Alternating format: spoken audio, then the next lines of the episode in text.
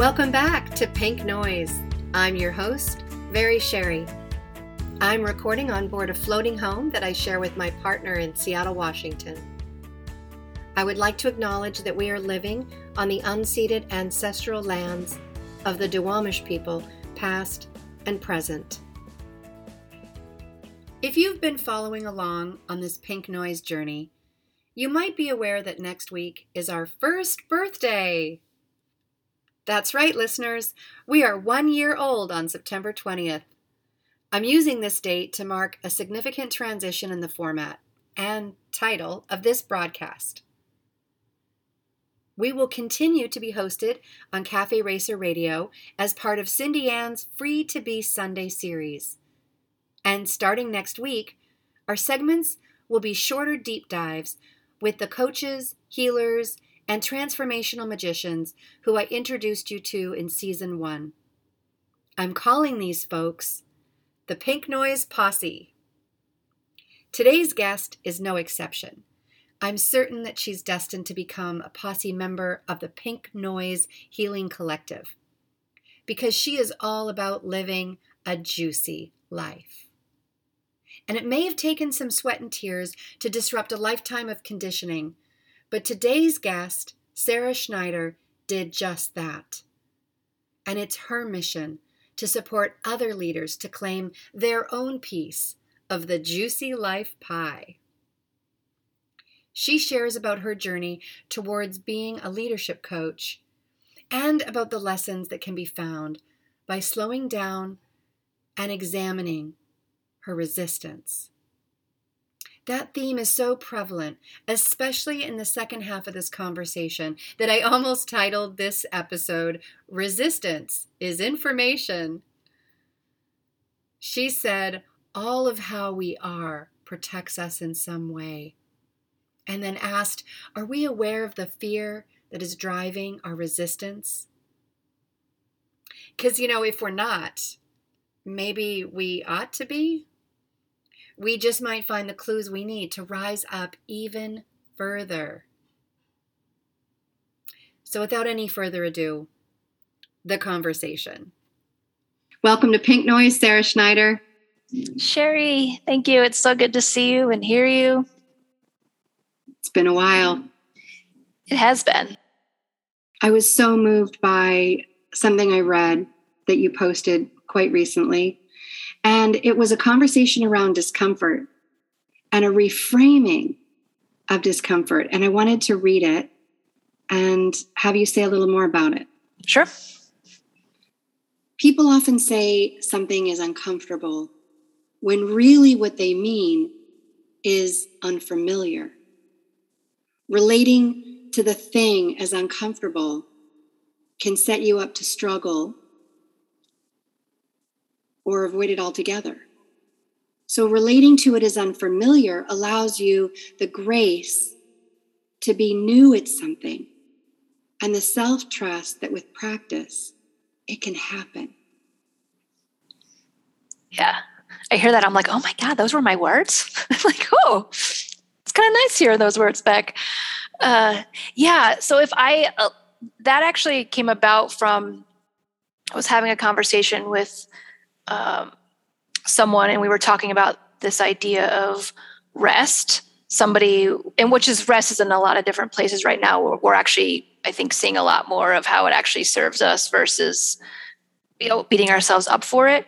But she was, she's a high performer. She does she's been busy her whole life. She gets so much out of being up to a lot at once and she's also exhausted. And so we've we've been doing a lot of work on like what would it look like to change your pace and be able to relax a little bit and what if it was actually okay to sit still and read a book and we were talking about some things that would actually serve her but she kept talking about the idea of relaxing or rest that was just uncomfortable. It's too uncomfortable for me. I'm, I'm not i'm not comfortable with this thing like over and over again. And the thought occurred to me we were in that conversation which was like hey is it uncomfortable? Or is it actually just something you're not practiced at?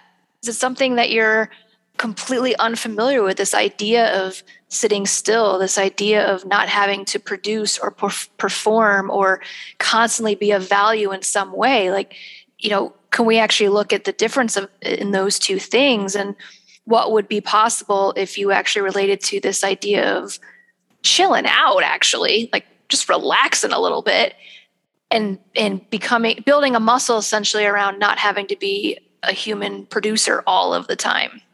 And so that's really i mean i've, I've had that those kinds of conversations many times over the years with myself and with other people but that was the first time i'd like those two those two distinctions came to me. And i know that when i read that i softened. Mm. like i was like oh yeah. If i if i say that it's uncomfortable it can be foreboding. And why would i invite discomfort into my life willingly when there's already enough to go around? Yeah. So if i label something as uncomfortable it's not going to be as accessible to me it's going to be harder to say yes to it but if i consider something unfamiliar then it piques my curiosity. And with curiosity, I can approach something new and uh, and kind of be in the mystery of it and not have to be perfect. Yeah, it's it's so well said. I, I love the curiosity piece, the the mystery piece, and look, I mean, being uncomfortable is okay. I mean, you and I have, uh, in the time that I met you, you made some huge, huge changes in your life. I had had been making lots of changes, and there was, you know, you and I have had a lot of conversations walking around Green Lake around something that was uncomfortable or was messing with our heads or we were scared of. And so I don't think there's anything wrong with, you know, the idea of being comfortable and growing at the same time. Like it's those th- two things don't always exist because growth and change there's inherently some discomfort so i don't think it's bad that the idea of discomfort but i do find the reframe is helpful for all the reasons that you just said you know if most of us if we were watching a kid learn how to ride a bike we wouldn't beat the, you know we wouldn't we wouldn't beat that the the kid up verbally for not being able to get it right the first time or for falling down or for being scared or being like i can't do this and then having to come back a few days later right? It's kids had never ridden a bike before and that's just one example right? So it's like how can we turn that same grace and curiosity and mystery to ourselves when we're up to new things big or small when we decide we want to change something about our life uh, how can we give ourselves the same grace is the word that you used to allow ourselves to build up our trust and build up our confidence to then go and have that thing? And i see you as a as a change maker. Like it's almost as if you've taken on this role as a as a leadership coach where you're guiding people through change through mm. discomfort and there was something on um, your website where you used the word disrupt. I think the line was disrupt a lifetime of conditioning. Yeah.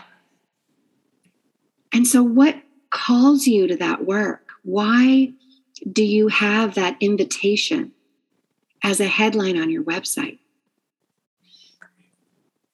You know, I've recently been thinking a lot about of like what's the richness of life? What's the richness of of my life? What is the richness that the that people want for themselves right? Like what what makes life uh, juicy and outside of what we've been conditioned to want or not want or how we should live or or not live you know i think i i grew up in a small town my parents got divorced when i was 10 then i moved to a I moved to St. Louis, Missouri, which is a big town.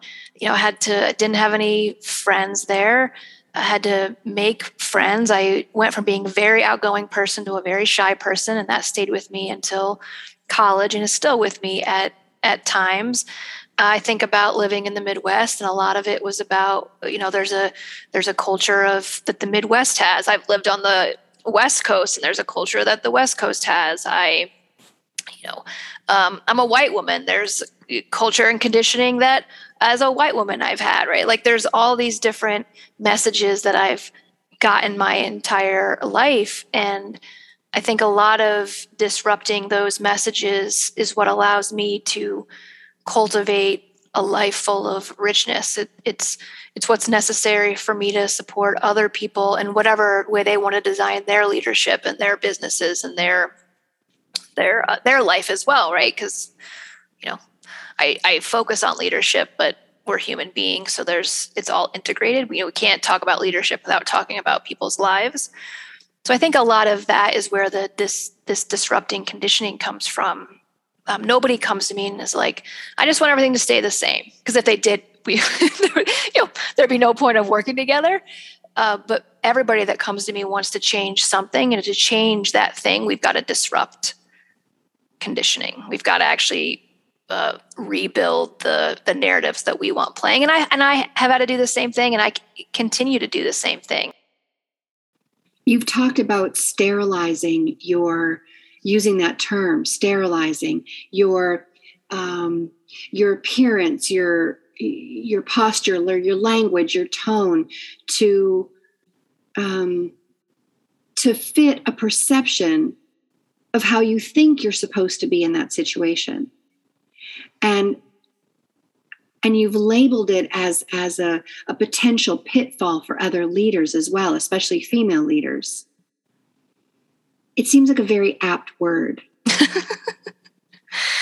Yeah. As soon as you said it i was both like oh and oh it's such a great word for what i mean and what you're reflecting back because it it is. It's uh sanitizing is the way I also often think of it is as well as like we I know for myself and for others there's this in in sometimes really obvious ways like how we dress, how we look, how we present ourselves, how we speak like there's really obvious ways in which we sanitize or, or sterilize our ourselves but then there's also uh, really subtle subtle ways in which we sanitize ourselves which is you know which word choices we use. Do we swear or not swear? Do we uh, do we allow ourselves to be visible or not visible? Do we uh, are, are we out loud with our values and our beliefs or do we hold those back a little bit so that there's less risk of conflict right like all those ways we sanitize ourselves which which which pictures we show, which filters we use, right? All of it is a way to dim down or sanitize who we actually are. Because there's a lot of subconscious ways in which we don't realize that we're holding ourselves holding ourselves back or uh, again me t- like there's so many ways in which I have, you know, when I walk out the door, I'm like, okay, like, is this for me or is this for how society says I should be? and and that's i think that's the the nuance of it is am i consciously holding this back or am i just going you know kind of on a is the conditioning subconscious enough that i don't even notice i'm holding myself back and how did you build that awareness muscle to pause and ask yourself that question i mean i've had a lot of I, therapy I've, done a significant amount of therapy. I have uh, you know had my own coaches and mentors for the last seven plus years. I I just really live and breathe the world of curiosity and the last couple of years really being aware of blind spots and, and, how those show up. So it's been a really intentional choice to unlearn things and to learn things. And I mean, again, this is part of the work that I do. So at, there's times where I'm like, oh, I just I just need to do what I do with my clients and like reflect and sit with it. And then there's other times where I'm like, that's stupid and I don't want to do the work. And so then I go have a conversation with my coach. I'm like, oh, okay, I'm I'm being re- kind of pissy about this.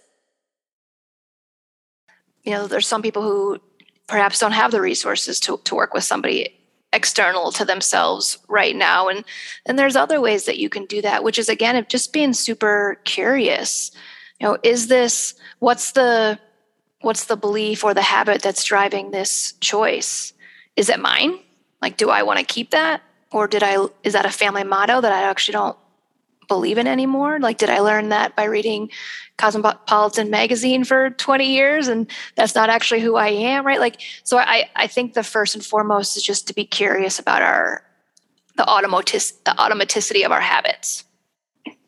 Yeah.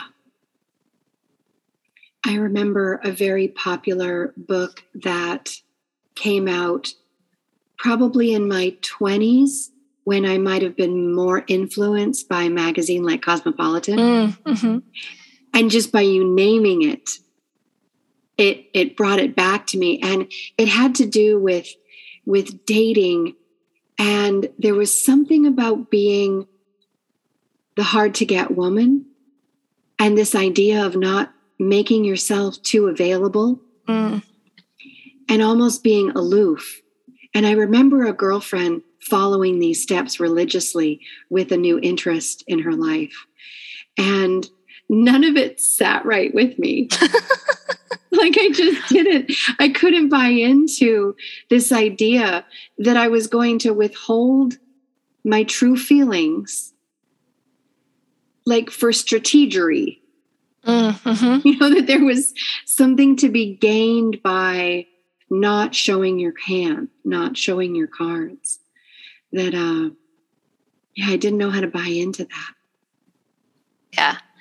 Well and it's so perfect that you use that as, as an example because i've i've had to unlearn that uh that aloof behavior. I've had to unlearn that showing your feelings is actually well the thing i've had to learn is that showing your feelings is actually okay that vulnerability is okay, that int- intimacy is okay, that uh, letting people in is okay. Like I've had to learn that, or at least relearn it, because I'm sure at some point, you know, I I knew how to do that.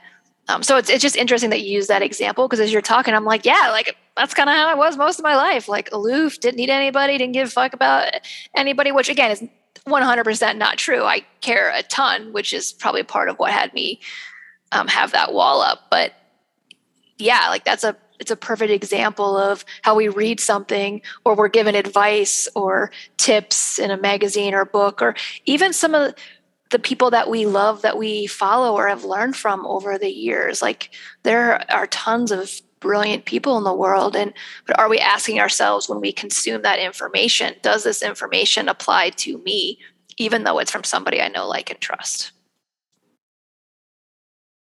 you mentioned something earlier when we were talking about the reframing things that are uncomfortable to being things that are unfamiliar. And you spoke about the gift of slowing down.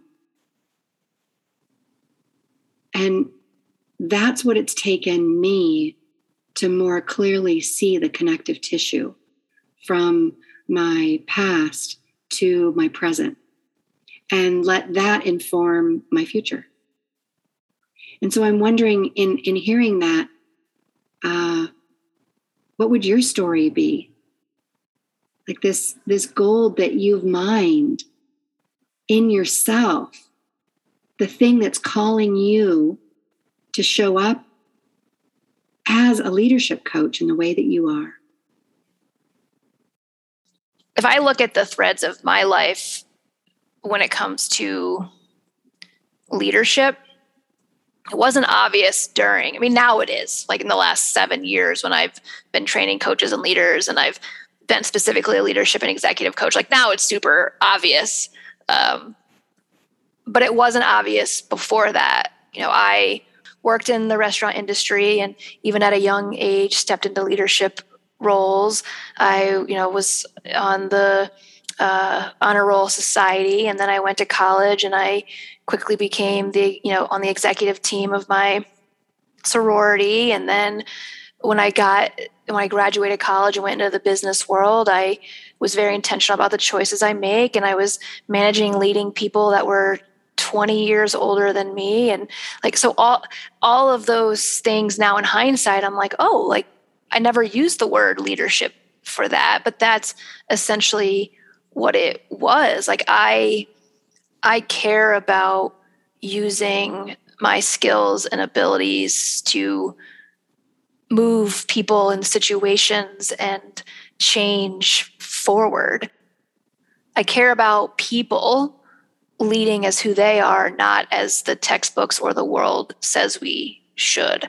I care about leadership is a fundamental way in which we shift and change the world that we live in. Uh, better leaders make better managers, and better better leaders and managers make for people to have better work experiences and culture experiences. And when people are in those situations, they get to love what they do and be great at what they do and be who they are and what they do. And that changes businesses and and nonprofits and uh, PTA and right, like our our government system. Like I have I have very uh, lofty goals for what shifting leadership can do for the world. And I can see what it's done for myself right? If I make this even more personal I've had to learn to be I've had to learn how to integrate my heart in my leadership as much as I used my head. It was always very head based and logic based and reason based. And it worked well, but it also limited who I could uh, make a difference for, or who I would let in, or who I could be in relationship with. So that's, you know, I can see all of the threads now but only looking back, not during. And what occurred to you about your path? Were you were you you were organically stepping into leadership roles and you can see that connective tissue to who you are now. Was it a reaction in any way to something that was missing in your life? Like, did you become the leader that you didn't see or didn't know or didn't have? I think I had really great role models when it comes to leading and and being responsible for people. I think the thing well look, if I'm being totally honest, when I got out of college, I just know knew that I wanted to make money. I knew that um, I did not want to end up in some of this the things my parents had to go through in you know not having access to certain things. So I was very clear that I was going to, you know, I got a business degree. I was on the business uh, organization side of the place I started working at and moved over to the IT side because, you know, I, IT historically made more money. Like a lot of my decisions at first in climbing the corporate ladder were money motivated. So I don't, you know, I'm not proud of that now, but I also want to be honest. Like this is not, this was not all rainbows and butterflies for me as far as how I made choices and stuff when I was younger. And even now, I have to put that money motivation in check. Like, what's it in service of and how come versus just a thing that uh, that's what I'm supposed to do as a coach. I'm supposed to raise my rates, right? Like, am I? Do I have to? Like, what, you know, how do I create both of those things? But so some of it was very much money motivated. It was I wanted to learn as much as possible. I thought I was supposed to climb the corporate ladder. So some of that was because I of, shoulds. You know, again, to be to be honest, not something I'm necessarily proud of, but in that in those experiences, I was able to learn what do I like about this? What do I love about leading people? What do I love about developing leaders? What do I love about reminding somebody that they're great at something. Like so many people get acknowledged for what's not they're not doing right. Like how can I actually cultivate somebody's self trust and self confidence? So it was through that that journey that I really got um, ooh, this is what I like. And ooh, I can actually find a better North Star than monetary compensation.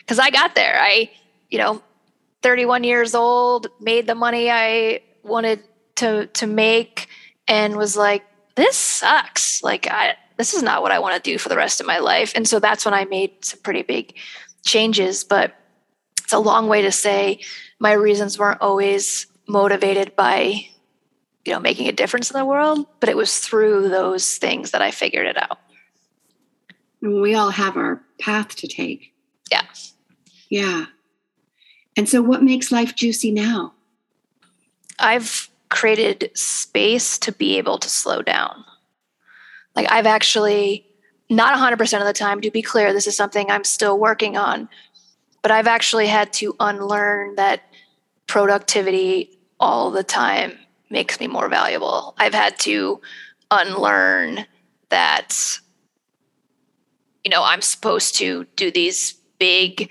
you know, these big, big things that I, you know, have to accomplish, you know, in like three years. And like, I've just, I've really had to unlearn what I'm motivated, or I've had to, I've had to be conscious of what I'm motivated by and how come I'm choosing things.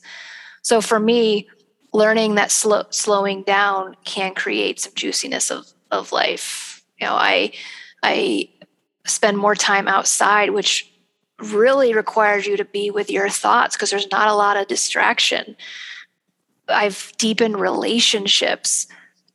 Connecting to other people's humanity is so much more accessible to me, which makes life more juicy. Also makes it more painful and heartbreaking and all the shit I didn't want to be with. But there's a richness to my life because of the relationships that I allow, the conversations I get to be in. Um, you know, even this conversation with you, like, yeah, you and I've had lots of conversations, many of them over the last five years.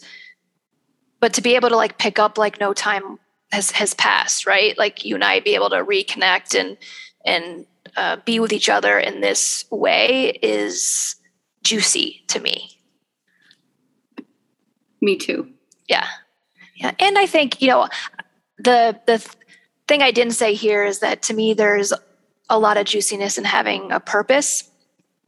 But that's a line I'm trying I've I've been playing with for myself recently because I can t- I I can take purpose to like the nth degree, which is like I've got to be purposeful all the time. I've got to be making sure I'm having an impact. I've got to reach as many people as possible. I can turn that purpose into a whipping stick versus like hey, relax, right? Like you can you can have purpose be part of your juicy life and use it from some other place besides a whipping stick and producing and that's the only way that you have value like can I can I actually have purpose just by existing by showing up in the world and being with you and and being in this conversation and having relationships and being outside and having conversations with my clients like can that actually be enough and not be chasing some made up measurement of purpose. I think you're speaking to one of the most uh, universal uh, transformations that has been has been allowed to happen with the quarantine. Mm. I mean the the the shutdown of everyone's social life and in-person professional connections all the events and happenings that used to fill my calendar came, you know, crashing to a halt along with everyone else in the world. And so what were we left with? A lot of time to ourselves to slow the fuck down and really ask ourselves like what was all that about? I mean, I'm the most extroverted extroverted person I know. yeah. You hear people referring to themselves as an introverted extrovert or an extroverted introvert. And I'm just like all the way. I'm like an extroverted extrovert. There's just no, like, that's everything. That's, that was everything to me. And I don't know if it's my new, my new love relationship that's allowed me to drop in deeper to myself. But the slowness has just been a huge gift and so when I hear you talk about using purpose as a whipping stick, like I'm real familiar with how that sounds. Because the, the fear of not doing that is the will I be enough as I am, as just being here, offering my gift of presence.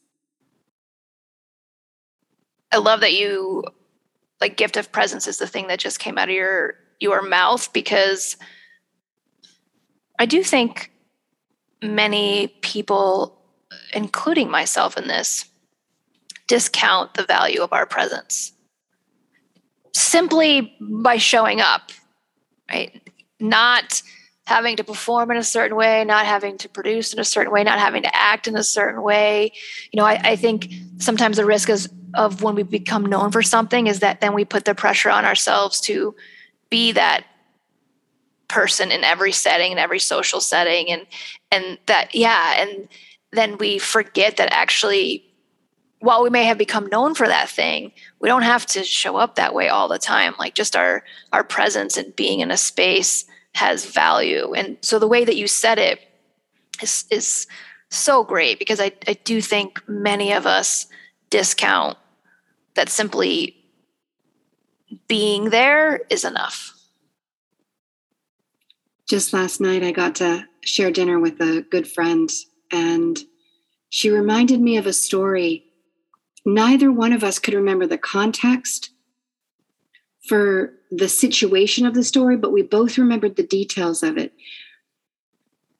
There was a woman doing a piece of performance art, and she was sitting in a chair and there was a table in front of her and an empty chair facing her. And there was this long queue of people waiting to sit in that empty chair opposite this woman. And she didn't say a word. The performance was to be seen by her. And the story about it goes that the individuals who sat in her presence were so moved by her nonverbal attention that many of them started weeping, just having an emotional reaction to being seen. Ugh, that is it's beautiful and it's so powerful and you know perhaps it's so powerful because it's not it's not something that we typically get to be with. Silence or uh, being moved by someone's presence in that way or you know being able i think a lot about if i can i don't always do this consciously or in, intentionally but i think often think about it if if however i show up can allow somebody to see more of themselves then I've been able to bring the presence of leadership, or I've been able to bring the presence of just who I'm committed to being in the the world. You know, if if somebody gets to, to be with and see with more of more of themselves and that it's okay and and and and i'm like that's such a gift. So that's a lot of what i hear in your story is that without even using words you know this person was able to allow space for people to um, dip into themselves. And that's profound. Yeah this person i don't even know in my mind ever since I heard that story years ago. I really should look up the origin of it so I I can credit it correctly. Mm. But she's my idol. Like I actually want to do that. I want to be that woman sitting there, holding space, seeing people. You know, you didn't ask for this question, but I'll pose it, which is like it's clear that you have that that goal and that aspiration and how do you do that already for people? Because i feel like i mean that's how who you've been for me in a lot of ways. You know we you and i met on uh, uh nikki rausch had a sales training and you and i were both on it and we ended up connecting afterwards. And you know i, I remember thinking like how does this person have the confidence to have pink hair? Like, how does this person have the confidence to to wear whatever you want and to say whatever you want how does this person know so many people and have so many friends and like people so damn much right like so it's it's you know wasn't it wasn't on my mind every time we had a conversation but it, i think if i think about the arc of our friendship and a lot of you know you and i are very different in a lot of ways. And we're also you know we have a lot in common of how we you know see the world and how we navigate things and you know our growth areas. But for me you've very much been somebody that like hey it's actually okay for me to bring this part of me or more of this or it's okay to uh, stand out. You know i've spent most of my life trying to blend in just enough. I, I, I wanted to be noticed but not enough for there to be any real risk or consequence. And so I, I, totally get that you want to be this this person that you aspire to, but in so many ways you already are that or you already allow people to see themselves. So i know that's helpful for me sometimes. And again you could do with it what you what you want but i know sometimes it's helpful to uh to look at how we how are we already that thing that we aspire to i'm really touched by that just receiving that that reflection that question how are we already that thing we aspire to be one of my biggest exercises in getting ready to launch the Pink Noise Posse. Mm. Which are which is the collection of these amazing guests of which you are one who have been on this radio show and creating an online resource, an access point to these individual practitioners, these posse members. I was working on the brand strategy and what does it represent? What are the brand pillars of Pink Noise and Mine and Shine the Gold Within? What what's the what and what's the how and what's the why? And I was working it out with my longtime colleague Eben Green, who has a, a format for creating a visual story that includes four brand pillars, four core values and your your why, your purpose, your reason for being in the center. Cool. And I mapped it out, and he uses the archetype of the king in the north, and the south is the warrior, and in the west is the magician, and the east is the lover. And taking these archetypes to consider within your brand what word, what you stand for, your what, within each of those four quadrants. And what I want to bring up is in the magician quadrant, this is what makes you unique. What is the thing that separates you from others? What is what is it? And I sat with it and I meditated on it for weeks.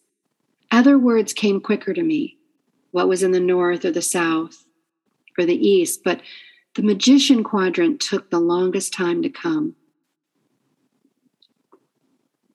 And the word was presence. Full circle.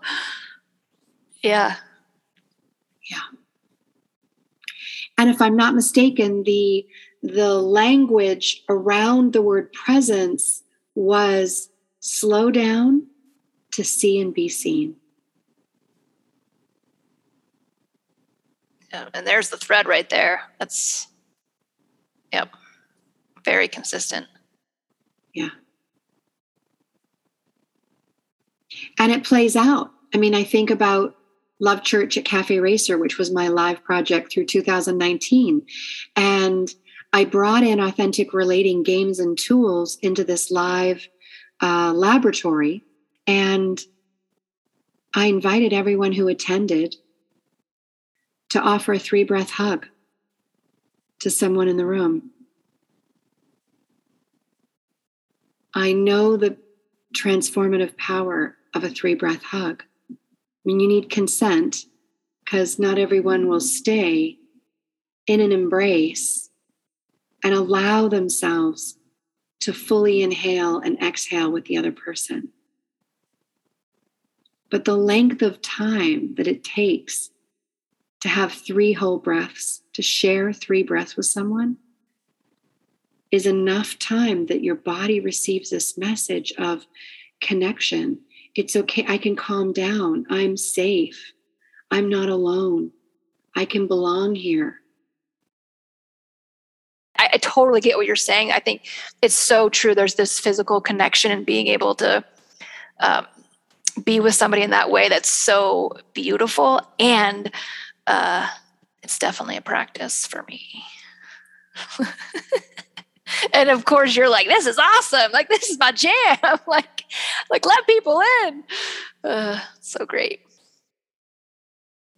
And so there was a t- there's a time that i would roll my eyes at the idea of that and now i'm able to be like okay well what is it about physical touch? What is it about uh, affection in that way? What is it about being with somebody in that way that i have resistance to? And so now i can go and explore and i have i've done you know therapeutic work and coaching work on that. But to actually understand like what's the disconnect between my body and my head and my heart and actually look at integrating those. Um, so you know i just bring that in to to highlight an example of like sometimes we hear something and we're like nah that's not for me when really it might be the thing that would add more juiciness to our life if we're willing to lean into it and explore it and all of that. I'm so glad you came back to mentioning resistance and what we can learn from it. I wrote it down earlier, learning from resistance, and I wanted to circle back. So, um, what do you think are some of the other gifts of resistance? I've I've heard people who do shadow work talk a lot about noticing what it is that you're resisting, or if you're feeling an aversion to a particular person, what is it that you're what is it that that you're not okay with? And that there that's often a clue to something that you might not be okay with in yourself. Yeah i you know the way that you phrased it which is you know what are we learning from our resistance is i think it can be again it goes back to that curi- curious piece. Like we can shut things down and we can be curious about things. Like those are both options. Sometimes, from a safety standpoint, whether it's actual safety, right, in the moment we're, we're unsafe, or whether it's uh, an, a perceived that we're not safe because something that we learned over, over over time, right? So sometimes there is actually something that we've deemed feels unsafe, and we can shut it down. Like we have every right to be like, no, hugging makes me uncomfortable. And right now, I'm not willing to do that. Right? We that is, of course, an option for us. And we have an option when we're maybe not in fight or flight and or just general curiosity, we can be curious about that. Like, oh, what's up with how I feel about hugging? Was it just this person? Like, did I get creeper vibes from this person? Or is it actually you know i've got stuff around physical intimacy right so and look we're using i'm using hugging as an example because you know it was it's part of the story that you told and it's a perhaps a more benign example than some of the bigger things we could talk about. But i think it's you know we can shut down in the moment and be curious later.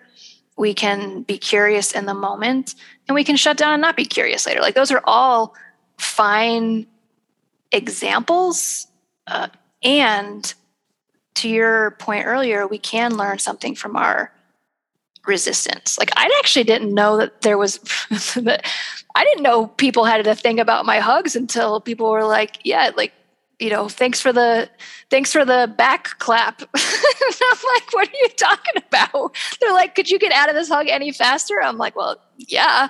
Um, so it wasn't even until, you know, people that I care about were joking with me around it that I'm like, oh, there's something for me to explore here around physical intimacy. Because, you know, my sisters, I have two sisters, they're much more affectionate than I am. Uh, and I'm not, and I'm learning to be, but it's just not my wheelhouse.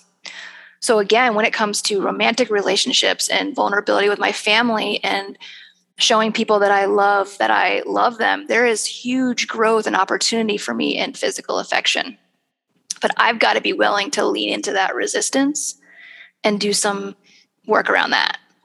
And we could apply that to any area of life. Like, what do I want to do with this information? Do I want things to stay the same, in which case I don't have to explore that resistance?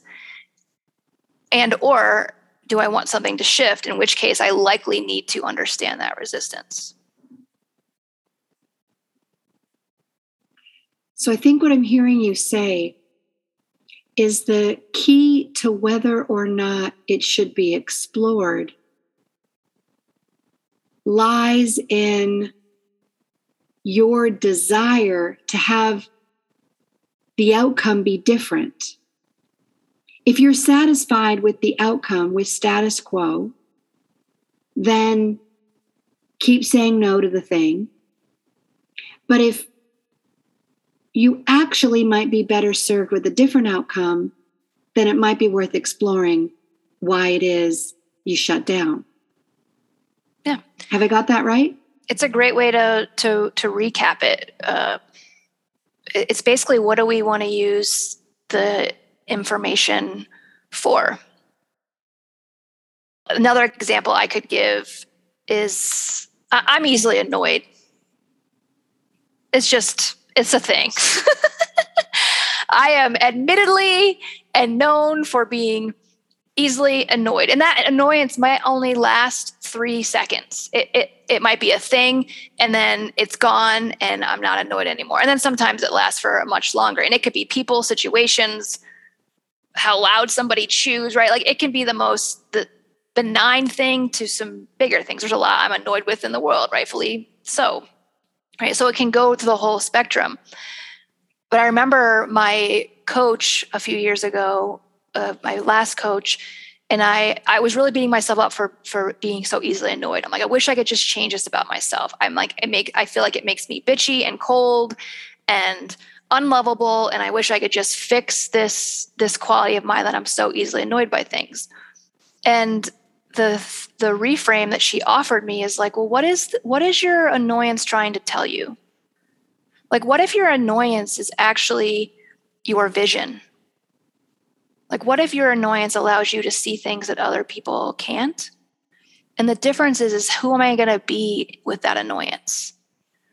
If i'm shitty from that annoyance likely not going to go well. But if i can take a beat and be like what is this annoyance trying to tell me? And how can i bring this to the person or situation or whatever it is from a place of of being and care and it's it makes me it it helps me be a great coach. It helps me be a great trainer. It helps me be great in relationships because i use that as information. And i think all of us have something about ourselves. I assert most of us have something about ourselves we wish was different or, or or we could change. And how can we reuse that resistance to that quality as our superpower you said that you assert that most people might have something about themselves that they'd like to change. I've heard myself say many times i wished i could care less mm. about everything. Yeah. It definitely plagued me in my in my marriage that i'm no longer in. And it was often brought up in that relationship. You know why do you care so damn much about everything mm. and so i've seen it as a problem. I care too much about things that are none of my business. That might have got me in trouble at work when i had an employer. And um, you know i have my job to fulfill but i'm i'm worried about what they're doing over here in this department and what they're doing over there in that department and how i don't feel like that's that's going so well. But what about my lane? What's happening over here if i'm worried about what they're doing i'm not doing such a great job with my own responsibilities. So i could see how it was problematic. And uh and it's also like the birthplace of my compassion. Yeah. There's positive and negative consequences to you caring so damn much. There are positive and negative consequences to me being easily annoyed. And sometimes again, this is my opinion, but sometimes those qualities 100% serve us and what we're up to in our juicy life and our North Star. And sometimes they're a, a hindrance. And I think because we're aware of both of you know yours and and mine, again, that information allows us to make decisions and to choices from that place. Yeah. I remember a job I had, I was around 30, and um, I was in dialogue with the owner's wife, who was a mentor of mine. And we recognized something that was the same in both of us. And it was that we had a really low tolerance for incompetency. Mm. And when I hear you say that you're easily annoyed, I think of my relationship with this woman and how we could both gossip about people in the office who were bugging us because we had a shared low tolerance for incompetency. And we think if the task is made clear and here's the instructions on said task, and the person makes eye contact with you and says, okay, and you walk away, you think that everything that you asked for will happen. And when it doesn't, you know, you're obviously frustrated. And and I walked around with this for a long time. It took a bit to unpack the, the compassion part. And and you know, until you're in someone else's shoes, you can't know. You can't know what else is on their mind. What what kind of a day are they having? What outside influences are are impacting their ability to do a good job at work? And I didn't factor any of those things in when I was 30. Yeah. It's, I have a gremlin that sits on my shoulder that can be a total judgy asshole. And from that place, not going to be a great coach, not going to be a great leader, probably not all that fun to be around. Um, and on the flip side of that, you know, I have tons of compassion and empathy and i can actually put myself in or at least attempt to understand what people are going through. And again i have to choose it. And look i mean you've been around me. I that that snarky side of me can actually be really fun and i can be really intentional about it and i have a lot of fun with it with my clients and so it, it's a it, it's such a big part of my essence. But again it's who am i being in in any of those situations. I I can have so much fun with that snarky side of me, and it's part of my brand and and who I am, and part probably part of my uh, magician. Right, is that I uh, am very compassionate, empathetic, and you know snarky as shit. Like that's that's the thing. But again, I think it's coming back to: Am I conscious of this, or am I just one walking around the planet? thinking I'm better than everybody else, which is not great. And not true right? It's not actually how i feel but when i get scared you know when, when that when there's a part of me that's doesn't feel good enough or doesn't think i'm lovable or or or the judgy asshole keeps me protected because then i don't have to get close to people. I don't have to be in relationship. So i think that's the other thing. I think you and i have been dancing around it in this conversation. Uh, it's a lot of how we pretty much all of how we are protects us in some way. And so are we aware of the fears that are driving our behavior and our qual our, our qualities and our decisions and you know are our fears that are driving our resistance? And if we can understand those and be honest with ourselves about our fears we can do all kinds of things with self-trust and who we are in the world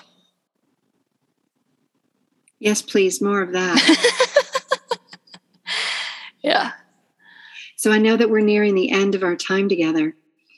Uh, there was something you said uh, about lofty goals for shifting leadership in the world. Mm. I wondered if you'd give us a peek into what some of those lofty goals are.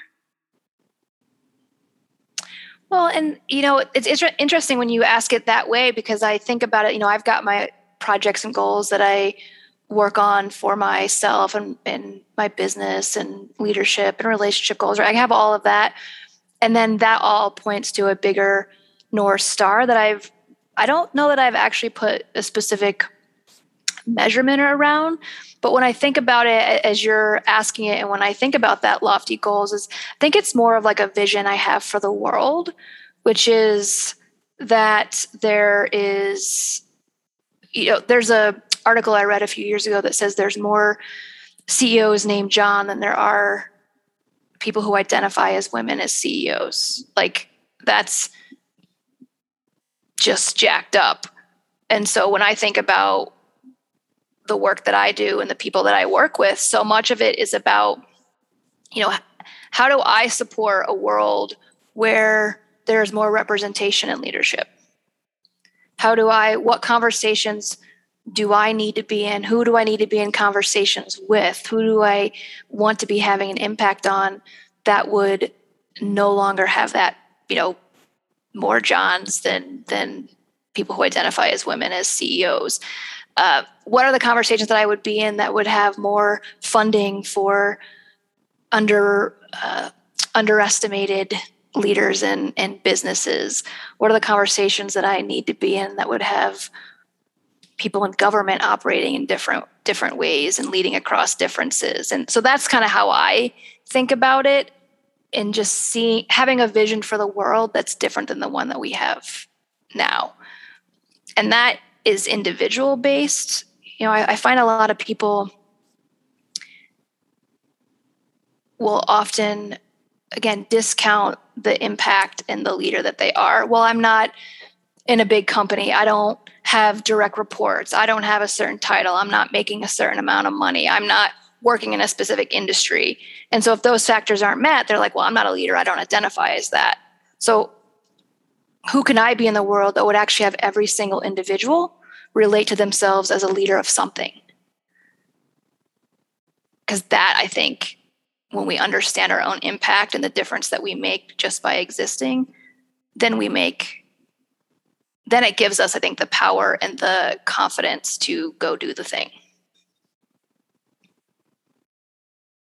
What was something I read that you wrote am I going to find it? It was um, people describe you as smart, confident, courageous, high performing, and impactful. They even say you're the leader among leaders. Mm. Imagine feeling the same way about yourself. Yeah. Again, hearing those words back, it's like I have a conversation with, with really high performing, seasoned leaders, predominantly women, people who identify as women and you know i i, I do span all all different pronouns and and how people relate to themselves but predominantly people who identify as women. And you know these are people who have are well known in their industries and they're very seasoned and they sometimes have crisis of confidence and feel like they're not doing enough. And and so i think we put people on pedestals at times forgetting that part of the human experience is that we at times we'll have self-doubt and at times we'll forget who we are and at times we uh, you know don't think we're on the course we should be on. So there's there's not really a place to get to around there's there's no status or title or place you're going to get where that goes away completely. So can you actually own where you're at now? You know i saw this thing on instagram the other day. I you've it's been around a long time but it's like somebody somewhere you know your your kindness is still making a difference for. And there's no way any of us could know how big of an impact or or the the difference we make for people. So can we actually just trust that we do? And that keeps us moving forward. The ripple effect. Yeah. Yep. Thank you. I'd ask for any more final words, but I feel like I've taken up enough of your time. I, I, I mean, I think we hit on a lot today. So I'm like, I'm like I, yeah, we, we covered a lot of um, meaningful stuff. So thanks for the conversation. Yeah. Well, I don't know about you, but I think that's one hell of a way to end season one of Pink Noise. Wow. Living a juicy life with Sarah Schneider. If you want to learn more about her work, read more about what she's up to at sarahschneiderco.com, and I'll post a link to her social platforms. Thanks again for tuning in, and I hope you'll stick around for season two of Pink Noise Posse coming at you on September 26th. Until then, keep mining and shining your inner gold.